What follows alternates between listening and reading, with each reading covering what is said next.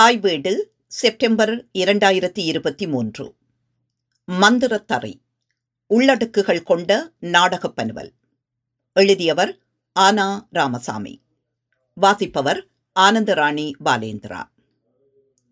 வடிவங்களும் வாசிப்பும். இலக்கிய பனுவல்கள் அதனதன் உட்கட்டமைப்பின் வழியாக இலக்கிய வாசகர்களை தேடுகின்றன.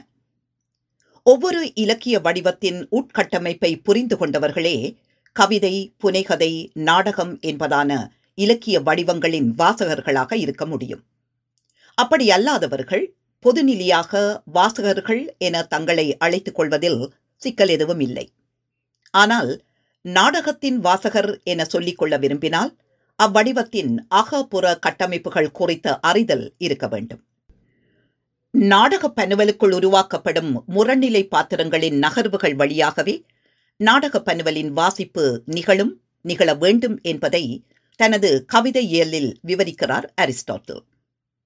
அதில் விளக்கப் பெற்றுள்ள உட்கட்டமைப்பில் இருக்கும் தொடக்கம் முரண்நிலை வெளிப்பாடு சிக்கல் மலர்ச்சி உச்சநிலை கூர்மை பின் விளைவுகள் வழியான முடிவு என்பதான நல் திற கட்டமைப்பு பனுவல்களுக்கு உலக நாடக இலக்கியத்தில் நீண்ட வரலாறு உண்டு. கவிதையில் சொல்லும் உட்கட்டமைப்பு வடிவத்தை சம்ஸ்கிருத நாடகவியல் நூலான நாட்டிய சாஸ்திரமும் சொல்கிறது. அர்த்த பிரகிருதீஸ் ஆரம்பம். பிஜம் விதை அல்லது கரு.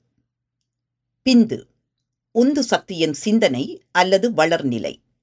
பாடகம் கிளை அல்லது கதை. பிரகரி நிகழ்வுகள் விரிப்பு. காரியம் கனி அல்லது முடிவு என்பன பரதர் தரும் கலைச்சொற்கள். உட்கட்டமைப்பை விவரிக்கும் இவ்விரு நாடகவியல் நூல்களும் அதன் புறக்கட்டமைப்பை உரையாடல் காட்சி அரங்கம் என்ற பகுதிகளாக சொல்கின்றன. நாடகாசிரியர் எழுதும் உரையாடல்களின் தொகுதி காட்சியாக மாறுவதும் காட்சிகளின் தொகுதி அங்கமாக மாறுவதும் அங்கங்களின் தொகுதி நாடக வடிவமாக உருக்கொள்வதும் தான் பரதமுனியும் அரிஸ்டாட்டிலும் சொல்லும் நாடக இலக்கியத்தின் புறவடிவம். கிரேக்க செவ்வியல் நாடகங்கள் தொடங்கி நவீனத்துவத்தின் நுழைவை முன்வைத்த நடப்பியல் நாடகங்களின் உட்கட்டமைப்புகள் நல் திற கட்டமைப்போடு விளங்கியவை. சம்ஸ்கிருத செவ்வியல் நாடகங்களையும் அதில் சேர்த்துக் கொள்ளலாம். ஐரோப்பிய நடப்பியல்வாத வெளிப்பாட்டாளர்களான இப்சன் செக்கோவ் மோலியர் போன்றவர்களும் பாத்திரம் சார்ந்த முரண்நிலை கட்டமைப்பை பின்பற்றி ஈரங்க மூவங்க நாடகங்களை தந்தவர்களே. இரு நிலையிலும் உட்கட்டமைப்பிலும் புறக்கட்டமைப்பிலும் பெரும் உடைப்பை உண்டாக்கிய நாடகங்கள் நவீனத்துவத்துக்கு பின்னான நாடகங்கள். நடப்பியல் அல்லாத அழகியல் வெளிப்பாடுகளை பேசிய இருத்தலியல் அபத்தவியல் குரூரவியல் குறியீட்டியல் காவியபாணி அரங்கு போன்றவற்றின் வழியாக பனுவல்களை உருவாக்கிய நாடகாசிரியர்களின் நாடகப் பனுவல்களில் நல்தர கட்டமைப்பு முழுமையாக நிராகரிக்கப்பட்டன.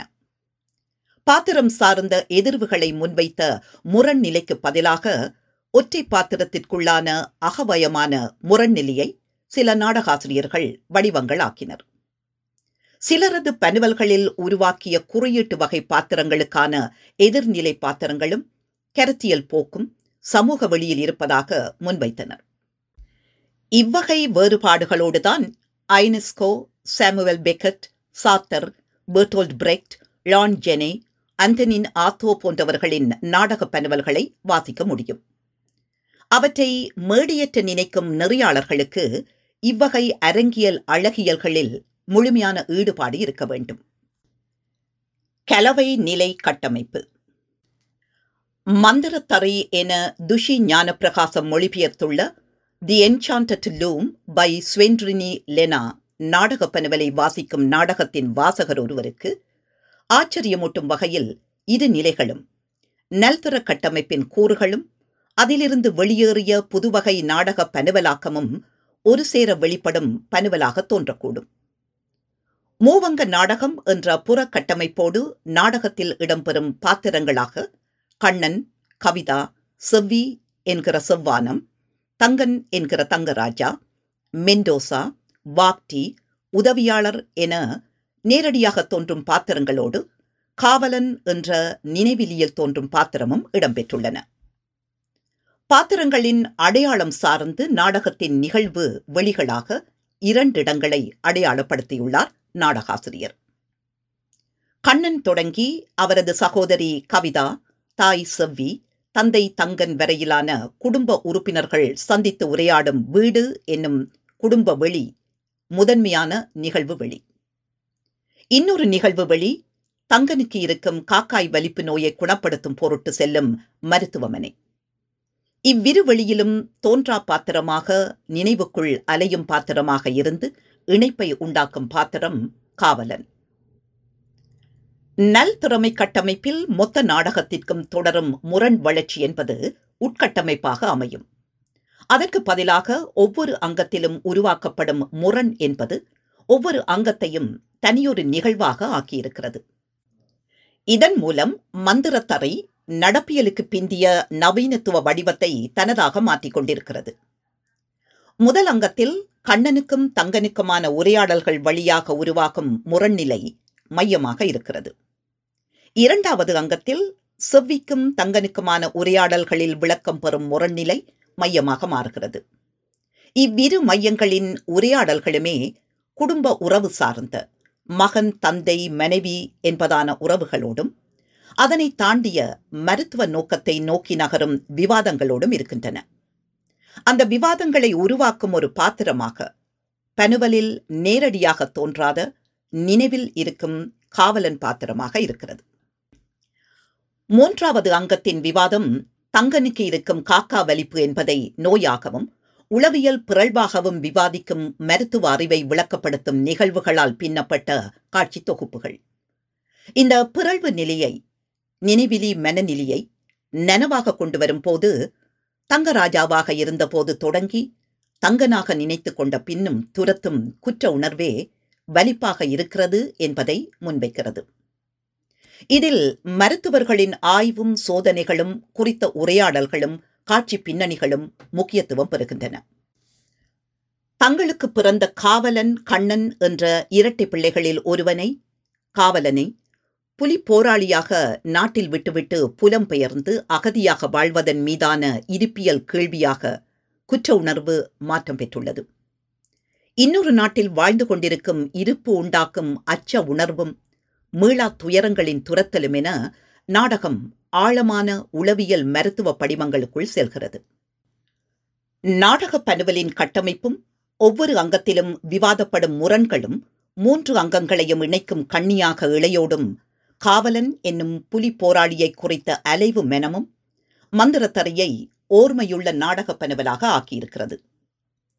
ஒன்றுக்கு மேற்பட்ட அடுக்குகளை கொண்ட நாடக பனுவல்களை எழுதும் நாடகாசிரியர்கள் பனுவலில் இருக்கும் உள்ளார்ந்த சிந்தனை தள வேறுபாட்டை மேடியேற்றத்தில் கொண்டு வருவதற்கான குறிப்புகளை கவனமாக எழுதுவதுண்டு உரையாடலில் இருமொழி வெளிப்பாட்டை கொண்டது மந்திரத்தரை மற்றவர்களெல்லாம் தமிழ் பேசும் பாத்திரங்களாக இருக்க மருத்துவர்களான மெண்டோசாவும் பாக்டியும் ஆங்கிலம் பேசும் பாத்திரங்கள். அவர்கள் இடம்பெறும் நிகழ்வெளியில் ஒன்று மருத்துவமனையாகவும் ஆய்வுக்கூடமாகவும் இருக்கிறது. இருமொழி உரையாடல்களின் போது அரங்க அமைப்பு எப்படி அமைக்கப்பட வேண்டும் என்பதை கவனமாக தந்துள்ளார் சுவேந்திரினி லீனா நாடகப் பனுவல்களை எழுதித் தரும் ஆசிரியராக மட்டுமல்லாமல் ஆற்றுகை பனுவலை உருவாக்கும் இயக்குநரின் பணியையும் உள்வாங்கி வெளிப்பட்டுள்ளார். பனுவலின் குறிப்புகளை பின்பற்றி அரங்க அமைப்பை செய்து கொண்டு பாத்திரங்களின் உரையாடல்களுக்கேற்ப நடிகர்களை தயார்படுத்தினாலே இயக்குநரின் ஒத்திகை பணிகள் நிறைவடைந்துவிடும். அகதி வாழ்க்கையை தெரிவு செய்தவர்களை துரத்திக் கொண்டிருக்கும் நாடற்றவர்கள் என்ற தன்னிலையின் மொழி புனை கதைகளில் வெளிப்படுவதை விட நாடக உரையாடல்களில் ஆழமாக வெளிப்பட்டாக வேண்டும். ஏனென்றால் இது நேரடியாக பார்வையாளர்களோடு பேசும் மொழி. அதனை கவனத்துடன் உணர்ந்து துரத்தலுக்கான மொழி தேர்வு செய்யப்பட்டுள்ளது. புலப்பெயர்வு என்பதோடு இளம் போராளியாக ஒரு மகனை விட்டுவிட்டு வந்த குற்ற மனம் கொள்ளும் தவிப்பை சுமந்து கொண்டிருக்கும் குடும்ப உறுப்பினர்களின் மனநிலையை தொடக்கம் முதலே நிழலாக பரவச் செய்துள்ளது பாத்திரங்களின் உருவாக்கம். இதுதான் மைய பாத்திரம் என்று எதனையும் அடையாளப்படுத்திவிட முடியாது. ஏற்று நடிக்கும் நடிகர்களுக்கு சவாலாக இருக்கும் வகையில் ஒவ்வொரு பாத்திரமும் அதனதன் அளவில் முழுமையான பாத்திரங்களாக பார்க்கப்பட்டுள்ளார்கள். அகதி வாழ்க்கையும் நாடற்றவர் என்ற தன்னிலையோடு கூடிய மனித கூட்டமும் இருக்கும் வரை அவர்களின் நாடகமாக இந்த மந்திர தரையின் மேடியேற்றத்தை நிகழ்த்தி கொண்டே இருக்கலாம். இப்படியான அடுக்குகள் கொண்ட நாடக பனுவல் ஒன்றை கடந்த நாற்பது ஆண்டுகால தமிழ் நாடக பனுவல் வரலாறு வாசிக்க தரவில்லை என்றே சொல்ல முடியும். தமிழில் எழுதப்பெற்ற நவீன நாடக பனுவல்களில் பெரும்பாலானவற்றை வாசித்திருக்கிறேன். இருத்தலியலில் கேள்விகளோடும் உளவியல் விசாரணைகளோடும் எழுதப்பெற்ற இந்திரா பார்த்தசாரதி நானா முத்துசாமி போன்றோரின் பனுவல்கள் ஏதாவது ஒரு மையத்தை விசாரணைக்குட்படுத்தும் தன்மையிலேயே வெளிப்பட்டுள்ளன. ஆயிரத்தி தொள்ளாயிரத்தி எழுபதுகளில் நவீன நாடக பனுவல்களை எழுதத் தொடங்கிய இவ்விருவரது பனுவல்களோடு ஞான ராஜசேகரன் ஜெயந்தன் எஸ் எம்ஏ போன்றவர்களின் பனுவல்களிலும் அதிகம் விசாரணைக்குள்ளானது தமிழ்நாட்டின் சமகால திராவிட அரசியலின் அபத்தங்களே. உரையாடல்களில் மொழி சார்ந்த அபத்தவியல் கூறுகளை பயன்படுத்தி சமகால தமிழ் அரசியலை இவர்கள் விவாதப்படுத்தினார்கள். நானா முத்துசாமி நாற்காலிக்காரர் சுவரொட்டிகள் காலம் காலமாக போன்ற பனுவல்களில் அரசியல் தளத்தில் நடக்கும் அபத்தங்களை விவாதித்துள்ளார். அவரது நற்றுணி அப்பனில் அபத்த நிலையை தாண்டியொரு குறியீட்டு தளத்தில் அரசியல் பிம்பத்தின் கடவுள் நோக்கிய நகர்வை வாசிக்க முடியும். இந்திரா பார்த்தசாரதியின் போர்வை போர்த்திய உடல்கள் மழை பசி கால இயந்திரங்கள் போன்றன வேறு வேறு தொனியில் மேற்கத்திய கலையியல் பார்வையோடு எழுதப்பெற்ற நாடக பனுவல்கள். ஆயிரத்தி தொள்ளாயிரத்தி தொன்னூறுகளுக்கு பிறகு ஒட்டுமொத்த தமிழ் நவீன நாடக பனுவல்களும் இந்திய புராணங்களின் இதிகாசங்களின் மறுவிளக்க பனுவல்கள் என்ற திசைக்குள் நகர்ந்தது. ஒரு நாடக பனுவலின் முழுமை என்பது மேடியேற்றத்தில் விரியும் கற்பனைகளோடு சேர்ந்தது. அதே நேரம் ஒரு பனுவலுக்குள் இருக்கும் உரையாடல்கள் வாசிக்கும் போதே அதன் உள் அர்த்தங்களுக்குள் ஈர்த்து கொள்ளும். அப்படி ஈர்த்து கொள்ளும் சொற்களே நாடக இயக்குநர்கள் உருவாக்க நினைக்கும் மேலதிக அர்த்தங்களுக்கு காரணங்களாகின்றன. சில நாடகங்களை இயக்கியவன் என்ற வகையில் மந்திரத்தறி நாடகத்தை வாசித்துக் கொண்டிருக்கும் போது பின்வரும் வரிகளை குறித்து வைத்தேன். நான் மேடையேற்றினால் இந்த வரிகளே நான் தர நினைக்கும் அர்த்தங்களுக்கான காரணிகளாக இருக்கும். நான் வீடற்றவன் தங்கன். உங்களைப் போலத்தான். எனது இனத்திற்கெனவும் ஒரு நாடில்லை. வாக்டி நூற்றி இருபத்தி ஒன்று நாங்கள் இங்கு வந்த காலம் முதல் பயந்தே இருந்திருக்கிறேன். அறிந்து கொள்வதற்கு பயம்.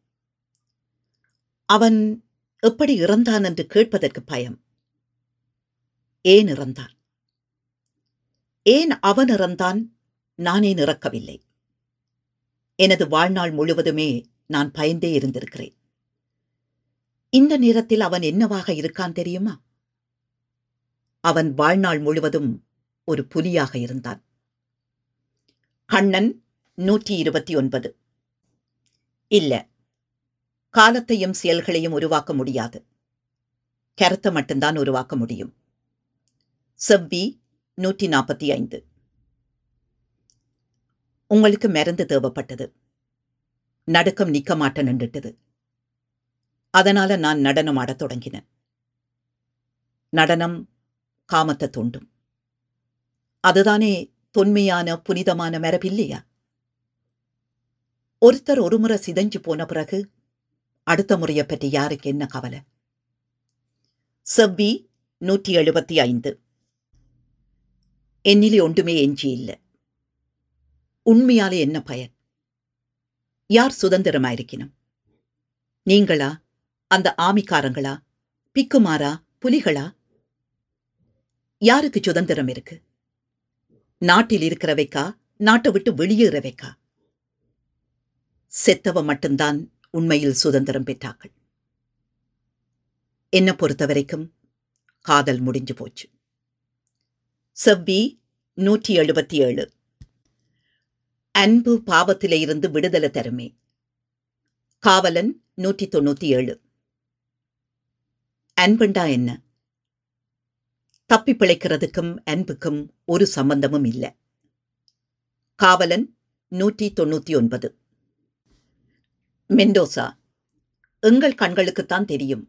ஆறுகளுக்கு மட்டும்தான் நாங்கள் வரைபடம் கீறுகிறோம். நாடில்லாத ஒரு மனிதன் தன் வீடாக ஒரு காயத்தை மட்டுமே கொண்டுள்ள மனிதன் அவன் எப்படி சாதாரணமானவனாக இருக்க முடியும்? வாப்டி இருநூற்றி ஆறு ஏழு. இப்ப நீங்கள் கேட்பீங்கள் உயிருக்கு என்ன நடக்கிறதுண்டு?